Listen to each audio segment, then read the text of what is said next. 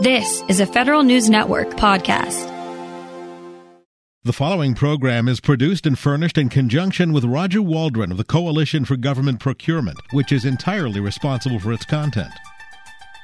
Welcome to Off the Shelf with Roger Waldron of the Coalition for Government Procurement on Federal News Network. Off the Shelf gives a voice to commercial service and product companies selling in the federal market. Roger speaks to members and government officials about procurement policy, trends, innovations, and debates. Now, your host, Roger Waldron. Today, my guest on Off the Shelf is John Etherton, the president of Etherton and Associates. Uh, John, uh, welcome back to the show. Thanks, Roger. It's always a pleasure to be here. I'm looking uh, forward to this discussion. It's that time of year again. We got the uh, various different policy issues, topics to cover over the course of the show. Uh, I think you know before the show we were talking like we could do a three-hour, four-hour show here, right? Easily. So we're going to be squeezing four hours into four 10-minute segments here. So um, first of all, let's kick it off by you know I, I want to get your insights with regard to the FY20 NDAA as it's moving through, you know, the legislative process? Sure. Uh, well, we're done. Uh, basically, the president signed the bill in December, so the provisions are enacted. There's a very robust, as has been the case for the last four or five years, a very robust Title VIII, which is where most of the acquisition provisions are, are located. Um, the bill is huge. Uh, if anybody's actually taken a look at it, I went up to the documents room to get a copy of the printed version and my knees literally buckled a little bit when I picked it up. It's the biggest one I've ever seen because the bill also incorporates the Intelligence Authorization Act provisions and a number of other things that were picked up on the House or Senate floor. Um, but on the acquisition side, uh, you've got a number of issues that are addressed. Uh, in some cases, they're older issues that we have a continuing conversation around, like supply chain risk. Um, there's some new things like the software acquisition uh, a pathway language, which came out of a Defense Innovation Board study last spring that both the House and Senate people have embraced as a way of more rapid acquisition, streamlined acquisition model. Um, and there are a number of other things in the bill. So it's a, there's a pretty rich uh, portfolio of things, even though at the beginning of the process, the staff at, on both committees had told us they weren't going to do very much last year. And I guess that kind of went by the board. So well, yeah, I mean, I think we've had the. I mean, before we get into some, uh, that's you know, you know, an overview, and before we get into some more specifics on like what what what supply chain risk provisions are in there and what do they mean for folks, I I'm just um, curious because we've done the show before, and you've mentioned like we're on the cycle of procurement reform, and you you know, and lots of folks are saying we, we might be taking a breather here while people try to implement what, what's actually been passed over the last few years. So, you, so that didn't really didn't happen. really it didn't really pan out. I mean, I think the one thing though that I would say about the provisions in, la- in this last bill is that you didn't see quite as many of the very bold things that you may have seen in 2016, 2017 like uh, abolishing the Undersecretary of Defense for Acquisition, yeah, the reorg, yeah, the reorganization, and the devolution of the uh, milestone decision authority back to the services. Uh, so I think there there were probably less of those bold strokes and a lot of sort of digging in on some of the issues, with the exception of, as I mentioned, the software acquisition pathway and some of the um, there was a there's language in there also on valuation of uh, intellectual property, which was an outcome of the Section 813 panel that DoD had um, that that sort of breaks some new ground, but nothing quite as dramatic as what we've seen in the past. All right, um, and that, I just find that. I mean, so, so what do you think is going to happen moving forward? Are, are we really going to take a break? It is an election year. Um, again, the staffs have said yes, sort of, but yet we have heard a number of different issues that people have have raised. Um, I still re- believe that as we get to the new model of DoD acquisition, which really puts a great emphasis on speed for relevance. Um, that the implications of that, both in terms of the major capabilities acquisition under the DoD 5000 instruction and some of the other things that folks are trying to do, are really going to drive you into having to then reassess how we do the money, uh, how that impacts other kinds of things that DoD does that are not central in the acquisition process, but where the acquisition process has to interface um, I think we're going to continue to, to, to really have to. Yeah, so there's ripple effects out right, right on that the have system. to be addressed right. legislatively. Exactly. Yeah, interesting. That'd be uh, important to watch. So turning back to the to uh, the FY20 NDAA and um, things that you know DoD is going to have to implement. Um, just supply chain risk. What you know that's one everybody's focusing on these days, right? And right. you hear it daily in terms of um, you know whether it's CMMC or um, in terms of cyber, but also Section 889. You know right. the Huawei issue. Um, so what did they include this year? Well, I think the thing to keep in mind historically, when we've talked about supply chain risk, and we never use those terms, but it was sort of access to materials and capabilities and that sort of thing. It was always in terms of making sure that we had a robust domestic source or a robust domestic plus NATO allied source of various capabilities and things. And that's still a concern. There's still language in this bill that addresses concern about access to things like um, um, rare earth magnets and other kinds of things like that, that that have been a big concern. Tungsten and tantalum was one of the new things that was added this year to the. To That's the a list. new word for me. Yes. A new mineral, huh? A new I- mineral, yeah, yeah, yes, uh, tantalum alloys, and that sort of that's more the traditional, what I consider the more traditional supply chain risk issue. But as you know, over the last uh, couple of years, really, uh, now we have other concerns about supply chain, and there are things like what about malware? Uh, what about the ability of an adversary to take information and, and gather it, put backdoors and kind of things as, as the information flows through these various networks? That's becoming more and more of a concern. Uh, that and a lot of that is reflected in the bill this year. For example, there's new language this year about the inability to use, uh, uh, basically, if you read the language, Chinese unmanned aerial systems in certain classes uh, for U.S. operations and to acquire those. And then that's really sort of a new thing that people have been concerned about. And so now we're we have some prohibitions, uh, some exceptions to those prohibitions, but there was essentially language in both bills addressing that.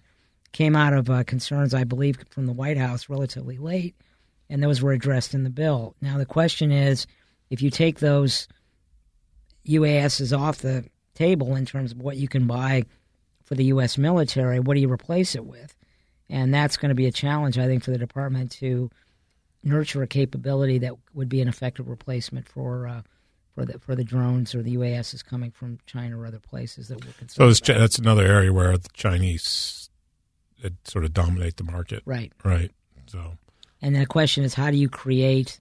What are the tools that, that would give you a reasonable way to create that? But the prohibition is in there, and uh, there also is sort of a, a more, I, I would consider it a systemic or systematic approach to this whole issue of vulnerability from, from cyber and other areas, and some direction to the department to sort of pull it all together, and, and rather than dealing with these things piecemeal, to give the, the put together a plan or some kind of a structure so that for oversight purposes, Congress can really understand what those things are and how they're working together.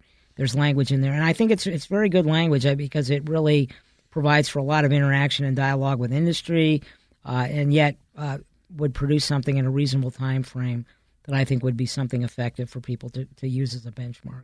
so it's really taking a more I don't know, you know, enterprise wide view Right. of it rather than you get into the stovepipes and sort of parochial approaches. to Looking at different things. program by program or coming up with something that specifically deals with a network or you know some kind of a pathway where there might be a problem as to how are we going to address this in a more holistic way.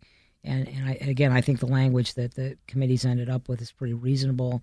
And again, it will get us some information that we need and give them some information that they need for oversight purposes and do it in a reasonable time frame. Uh, it gives the department enough time. But they build in a you know direction to do some collaboration with industry and, and putting all this together. And so it's not the concern you always have with language like that is it becomes very prescriptive. It says do it in a certain way, and and attempt, basically tries to short circuit a process that you really need to have to make something like this work effectively. Right. So the process, in this case, the process is important, right? Exactly. Is how you get input from industry. Is that also sort of? I, I'm just curious. When you describe that, I'm I'm also thinking about, like for example, like cloud capability, which it seems to me, you know, whether it's JEDI or whatever, thinking about it across the department as opposed to, you know, they, there's a little bit of everything right in the department Right. in terms of that, you know, cloud contracting. But the idea of creating a capability that that's available across the department Right. is that that kind of mirrors a little bit, A little not? bit, right? I- again, it's Or am I i- reaching here? You're reaching a little bit, but I Oh, think, thank you. I, but I think it's, I think it's, it's consistent. I think what you're seeing people try to do is, is now that we've had a few years of concern about this, there have been a number of specific provisions on source code sharing, Huawei, um, requirements to address vulnerabilities in weapons programs. Um, you have all of those things that have been legislated piecemeal. And I think what you have now is, is, an, is an idea. Let's pull all this together and see how these things all fit together. And, and what do we as Congress need to be understanding in order to properly uh, conduct our oversight? So, I, again, but I, I'm impressed with the deliberateness of the language, the, the way that it sort of builds in a reasonable process to get to the answer without trying to come up with the answer in legislation and say, this is what we're going to try to impose. Yeah, it's uh, not on the process. prescriptive. Exactly. It's- yeah, exactly. it, it emphasized deliberative approach. right. Right. So, John, we're already up on the break. Um, so when we come back, we'll talk some more about uh, the NDA, pick out some of the other interesting provisions uh, from the FY20 NDAA, and we'll also get into some, you know, start talking about some of the other issues going on on the procurement, on the especially on the DoD side.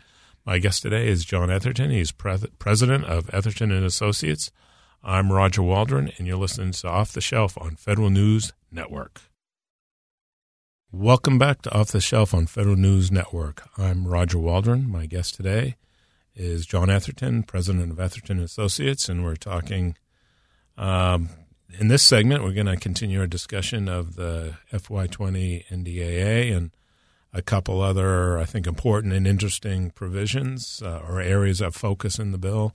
I mean, in the in the law at this point. Um, and so, John, data rights, and that's something I know. Like you know, being a government contracts lawyer, like you just your eyes get bit, like data rights. How do you you know how do you figure out how to the allocation of rights and uh, what it all means and um, and how do you promote access to technology or even development of technology in a balanced manner that incentivizes private sector while at the same time, you know, you know, providing the department or the government, you know, the rights it needs to be able to, you know, continue to support it. I mean, that's that's the big that's fundamental to me, the challenge, right? right. So so what did they do this year? Well, I think just to put this briefly in context, as you say, this has been an issue that people have been arguing about since we've had government procurement.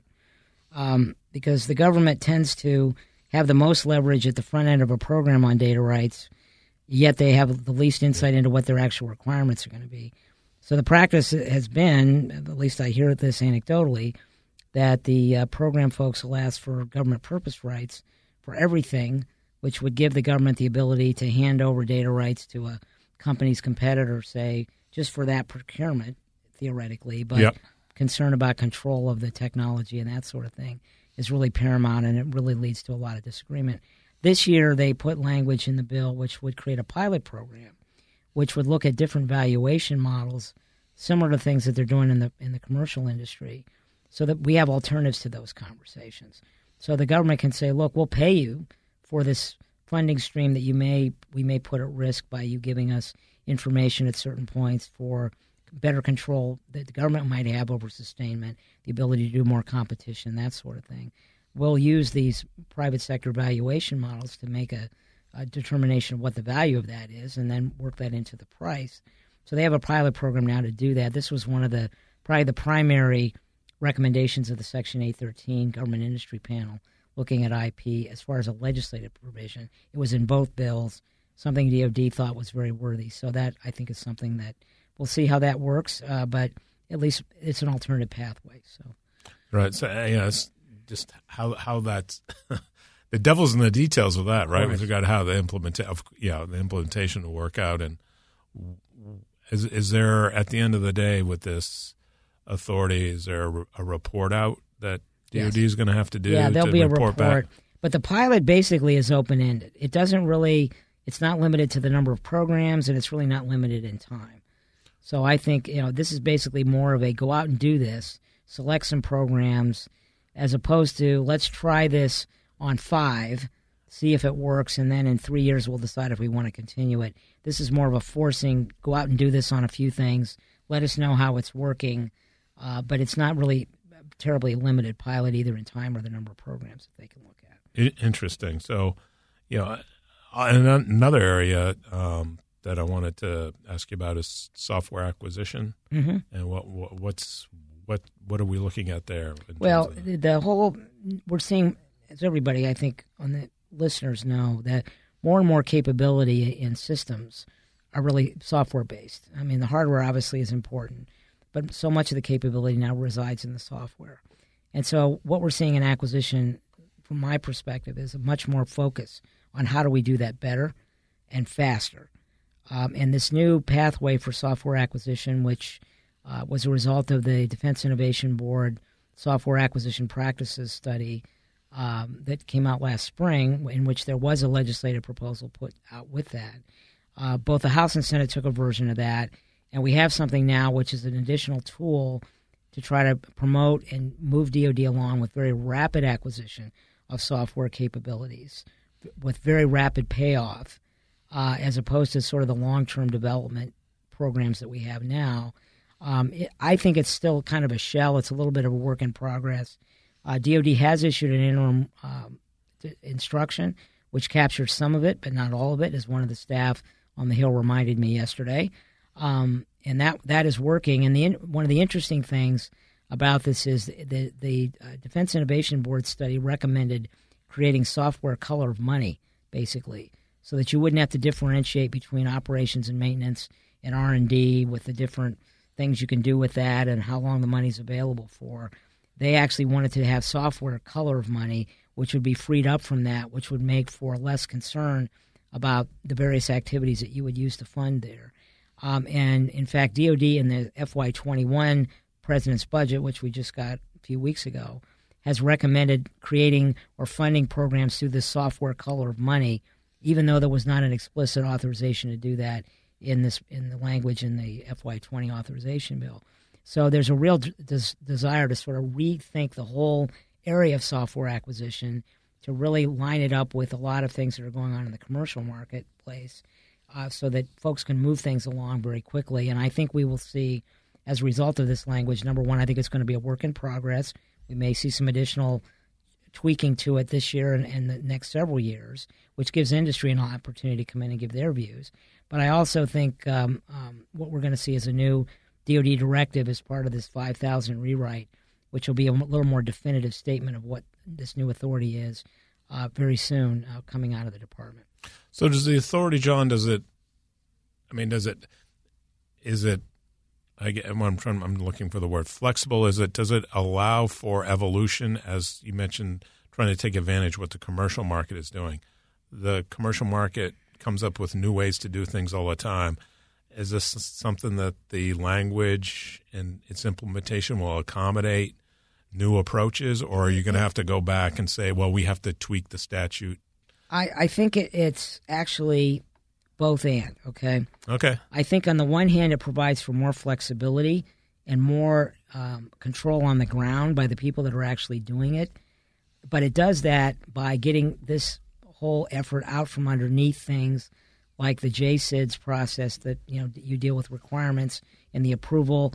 There are some other things that were incorporated in this, which essentially would cut out some of the over the I wouldn't say oversight, but some of the specific requirements on acquisition that normally apply to programs, which bring in other communities of people to then look over, second guess, whatever you want to call it. Yeah. Uh, the idea here is, on the one hand, you want to provide flexibility, and on the other hand, you want to provide relief from different aspects of the process that might otherwise apply.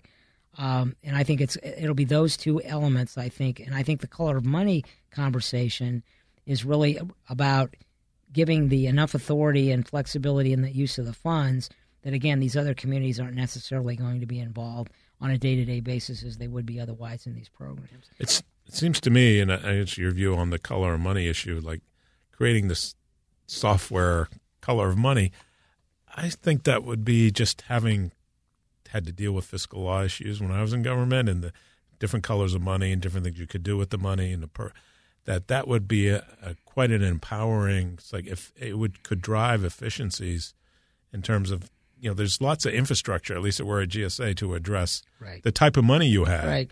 And if you break those things down, you you know you can you have more flexibility to actually accomplish what you need to accomplish. Does that make sense? No, it makes a lot of sense. I think what we're going to see, though, on this is going to be a bit of an arms race, where there's going to be a real push to try to figure out what this is and to create the flexibility. And I think on the other side, and I'm looking at, I'll be interested to see what the uh, uh, Senate House Appropriations Committee views of this are, um, to try to limit this, if they do approve it at all, to very specific kinds of activities, so it doesn't become the uh, you know the thing that everybody wants their own Now color. you're going to have money. all their own. co- Yeah, you have Yeah, yes. you'll have the colors of the rainbow and That- beyond. that's right. right, that's right. so, Yeah. um, but the other thing I wanted to quickly ask, quickly ask you about because we're getting close to the end of the segment um, is just do you see you know this this approach expanding to civilian agencies at some point? Is that something that theoretically could be in in the fu- future legislation or Yeah, I think so. I think the challenge, though, I think DoD has a real case to make that they that sort of is already made for them on the urgency of a lot of these Yes. things, uh, given the the operational tempo and some of the challenges that we face around the world. If this, you know the civilian agencies, I mean, now we're dealing with the potential outcome of the coronavirus Yep. concerns and other things. That may be an impetus or look- DHS? DHS Yeah, and yeah. Homeland Security. There may be a number of other in, uh, agencies that can claim those same kinds of urgent requirements that are connected with software. Uh, maybe. I mean, I, DoD is usually the first to do some of these things, and then Yeah. gradually they get the best practices get uh, uh, applied or offered to the civilian agencies. That we'll see. I think in the next year, sort of what what happens with this. But I also think we're still in the process of defining it. yeah. So yeah, I got to define it and use it, and then see if it, if it has applicability other places as well, and also see if it works first, right? right. So, uh, okay, John, when we come back in the next segment, let's talk about provisions from the past or that are current, and that's like Section eight eighty nine, the the prohibition on the sale of the government of Huawei and other Chinese uh, companies' technologies, and also the prohibition on use. And we'll kick this seg- segment off with that, and then look at some other policy challenges and, and interesting issues across the department. My guest today is John Etherton. He is president of Etherton and Associates. I'm Roger Waldron, and you're listening to Off the Shelf on Federal News Network.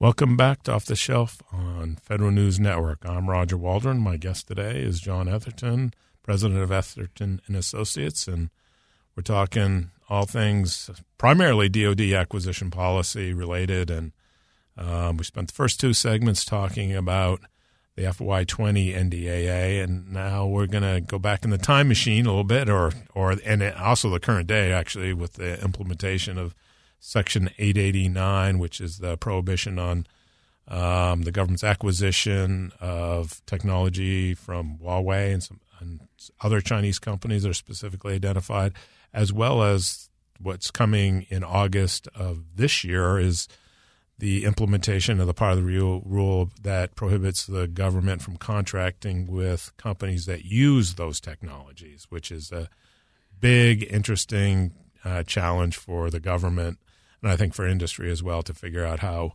how that's going to work. So, and, and John, just where are we with it? Just a little bit about why it was done, and I think originally, and where what you've seen. They've just had some public meetings. DoD just had a public meeting about it. Um, I mean, where are we in the in the process?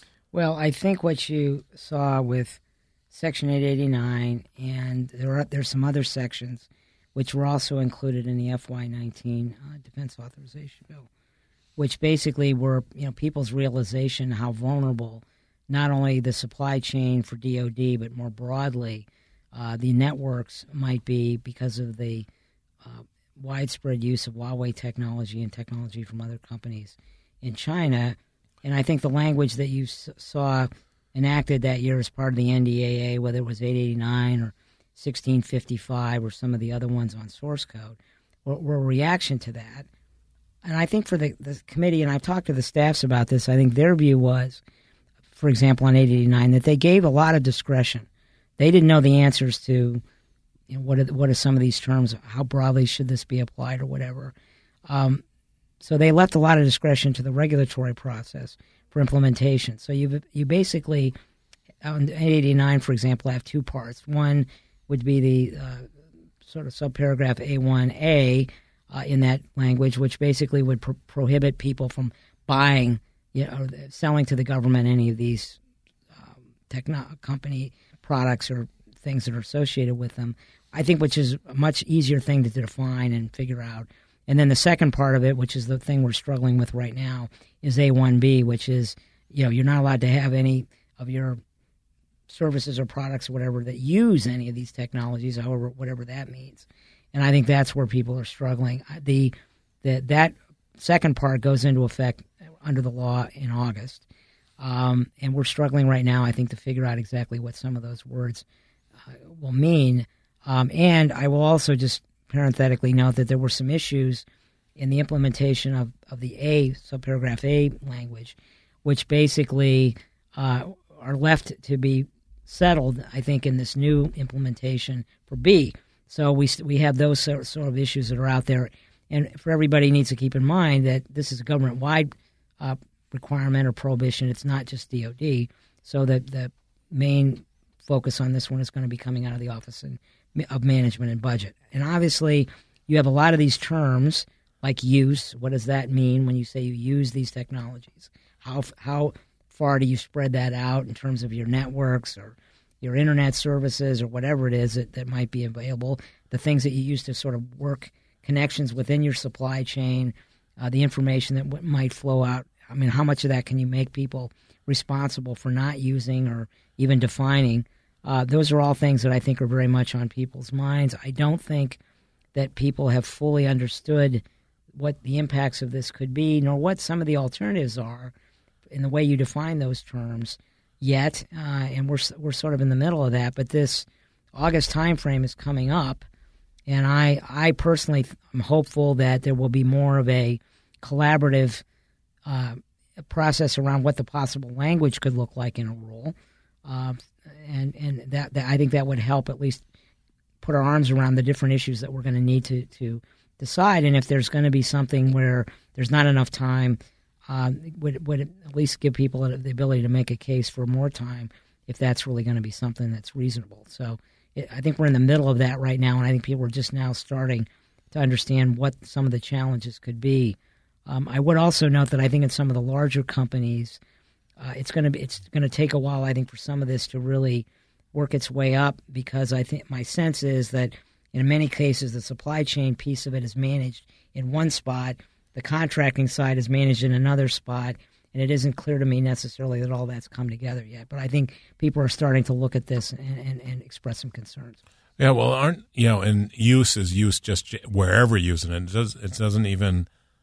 It's not limited to use in performance of the contract. It really right. Uh, it, it's open ended, which I think is, to your point, one of the big challenges around it. But you know, John, it seems to me you you make a great point about you know co- consensus building and working together in a certain sense, government industry to figure out how this how to implement it, what the language should look like. It seems to me we're starting to run up against the clock here. There's no proposed rule out yet to for people to take a look at and provide some sort of feedback. There's been it's hard to give feedback on how it could be implemented if you don't have a sense of what it the government's thinking about in terms right. of implementation. It's one thing to be asking people how hard is it, but right. right. But if you don't have anything to show people to say, well, can you live with this? What are the problems with it? Um, it it's it's going to get to the point soon here where where they are going to come up against the clock, right? Well, now I've been so personally after hearing about the public meeting a few days ago that DoD had and I know there have been other meetings that GSA has also hosted in the fall. I've been foot stomping or promoting, trying to promote the idea from my own thinking is that what DoD needs and what the OMB needs is to follow a process that they've largely been following now for the last four or five months on working through the intellectual property statutory implementation, which is to honor the the rulemaking process, you know, and the way that that's structured. But instead of publishing a proposed rule and then have everybody react to that. basically put out an advance notice of proposed rulemaking, put out the draft of the rule. Yes. And then have a public meeting around the words and, and you know invite everybody in and say, look, this isn't just a hand waving exercise. We expect people to come to the table and to react to these words and give us your thoughts. And, if you've got an alternative, you know, give us a line in, line out, because that's been a real feature of the intellectual property conversations on these rules. Is that you know we've been having really substantive discussions, sometimes excruciatingly in the weeds, detailed uh, around those kind of things. But I think that's the way forward on this to at least identify in those discussions where we think the real issues are, where there may be a need for more time or more information, or maybe not. Maybe there is a way to come to, to terms with the wording in a way that we could be ready by August. But I don't think I think you have a hard time making a case that that you know that there's this big issue unless you go through that process. And I really commend this administration because I think they have really, in, in a number of places, whether it's the the CMMC issue with the cyber uh, maturity model uh, and and some of the other and the IP rules, they have really had a very good policy of good, constructive, appropriate collaboration with industry uh, to sort of get everybody at the table and have them really work through some of this stuff in a public way where every everyone who feels that they're a stakeholder can be there and participate.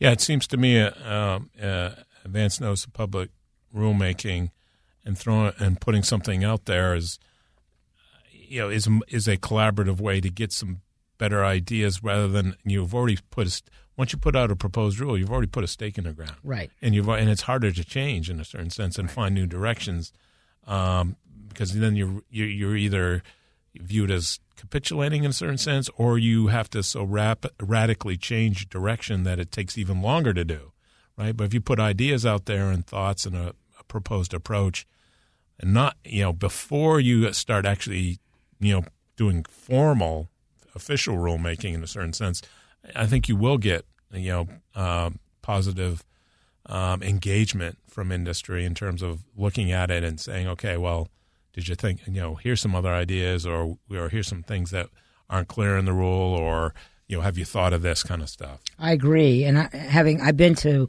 all of the intellectual property meetings uh, that they've had so far and what i've really seen is exactly what you describe. It's less formal. Uh, people come to the table with words. Um, I, I was sort of impressed at the last meeting that i attended that um, industry signaled sort of this is what's really important and these things are kind of thoughts we have and concerns, but they're not quite that important. And and it's much less adversarial. People sort of right. get, get all the emotion out of their system that they're used to with the with the normal rulemaking process, and it really does become, oh, I understand now why you're why you did it that way, and I understand or why you're proposing this. What your real concern is, you actually have a discussion, which is very very difficult to uh, to, once you get a proposed rule, it's harder. It's, it's just very much rigid. harder. It's a very rigid, yep. very rigid process.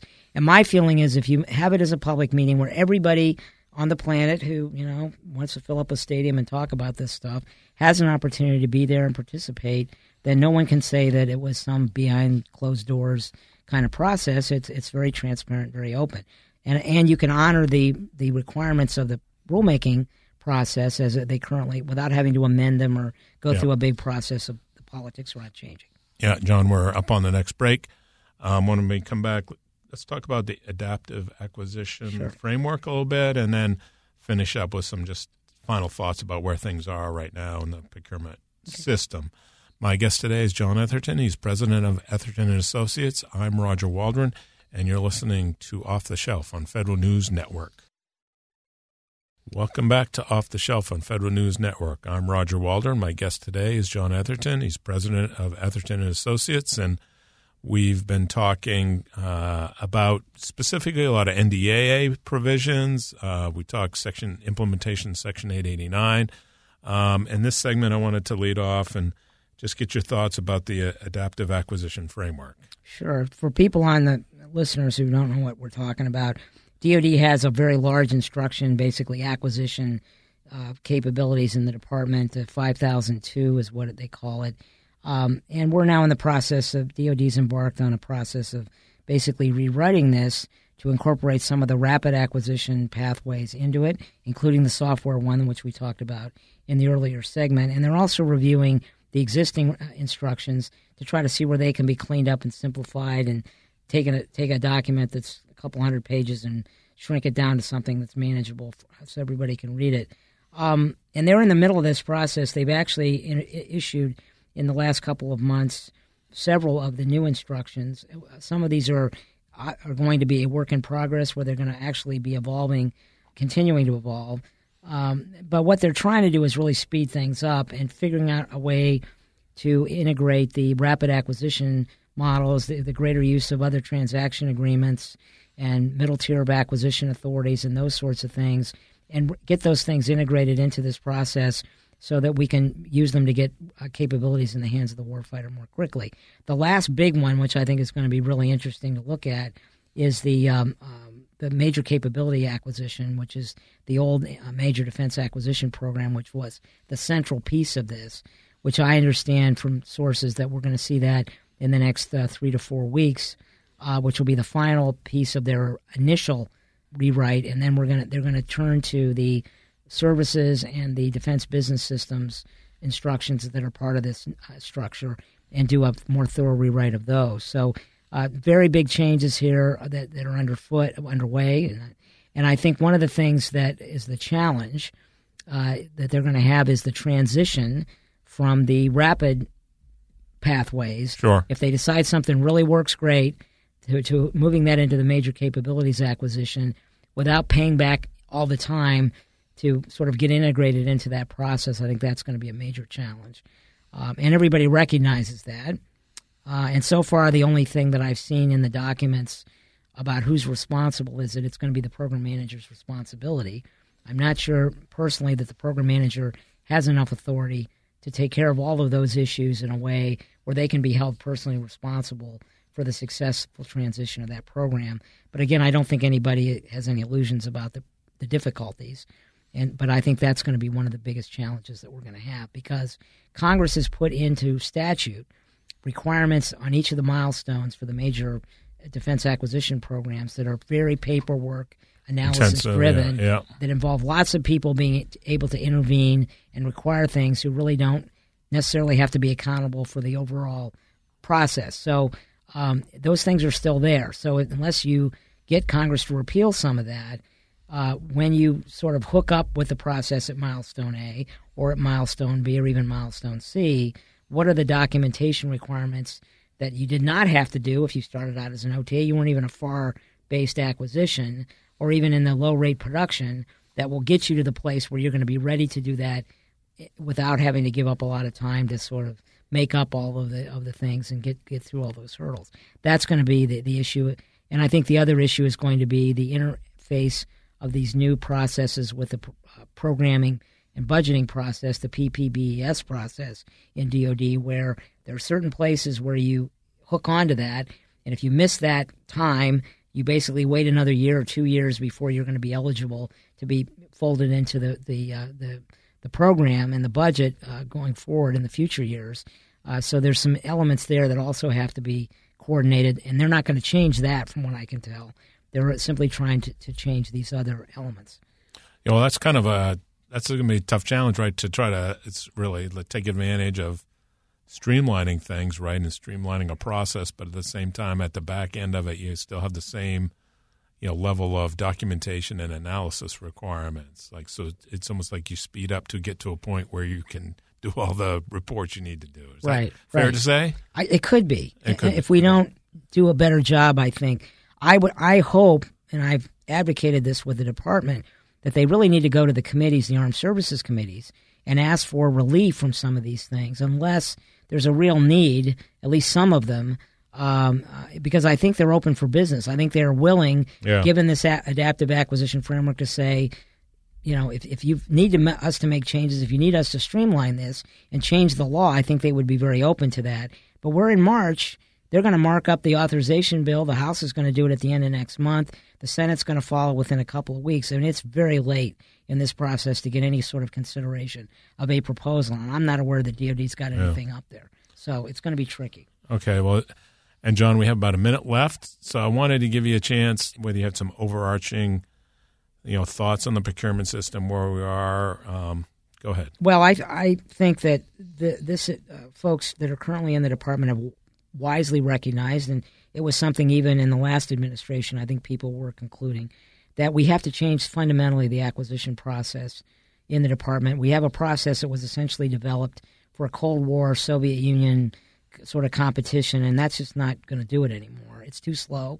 Uh, it's too cumbersome. It, it's too resistant to non traditional innovation to get in there. Uh, and we have to go forward. And um, my concern is we're really focusing a lot now on the speed for relevance piece. Yes. And we're going to have to also look at cost and also look at program performance, or at least cover that so that we don't end up dragging everything back uh, when some of those other areas may be more problematic uh, and, and go back to the old process. We cannot afford to go back. We have to go forward. So I'm trying as much as I can to be as constructive and positive about some of these changes because I think they're all good. But we have it, it, because the system is so complicated and it involves so many other non-acquisition elements. It's going to be a challenge. We all have to really be focused, working hard. Do you just real quick? Do you? I mean, risk. Do people have to understand, like the overseers, the the hill, whatever, that you're accepting more risk? Yes. That you got to be willing to accept failures to get to the success. Well, and, you, and I think one of the into capability you want. One of the, the the absolute values in this current new approach that DoD is following is that we're going to be able to fail fast without betting programs yeah. on outcomes. So whatever else happens, you get that. That's so you actually get risk mitigation. You get risk mitigation, but the, if the risk that sort of cashes out in more expensive programs, you know, maybe greater cost growth as you sort of learn things, there's going to have to be more tolerance, I think, for that. The Air Force has started talking about that, and I think we all have to. Uh, that those kind of things, that, and in the past, I've seen that the system doesn't have a lot of tolerance for that. So we're going to have to to really accept yeah. higher risk if we're going to move more quickly, and it's going to cash out in some of these areas. Program performance may be something that is not a guaranteed thing as an outcome. You can't assume yeah, sure. everything's going to work, nor can you assume that your costs are going to hold. The costs may get uh, harder to predict. So we've got to build everybody's understanding of that as we go forward if we're going to really sacrifice things to get speed. Yeah. Well, John, thanks so much for being on the show. My guest today has been John Etherton. He's president of Etherton and Associates. I'm Roger Waldron, and you've been listening to Off the Shelf on Federal News Network. You've been listening to Off the Shelf with Roger Waldron of the Coalition for Government Procurement on Federal News Network. Tune in Tuesday mornings at 11 or subscribe to this show on iTunes or Podcast One.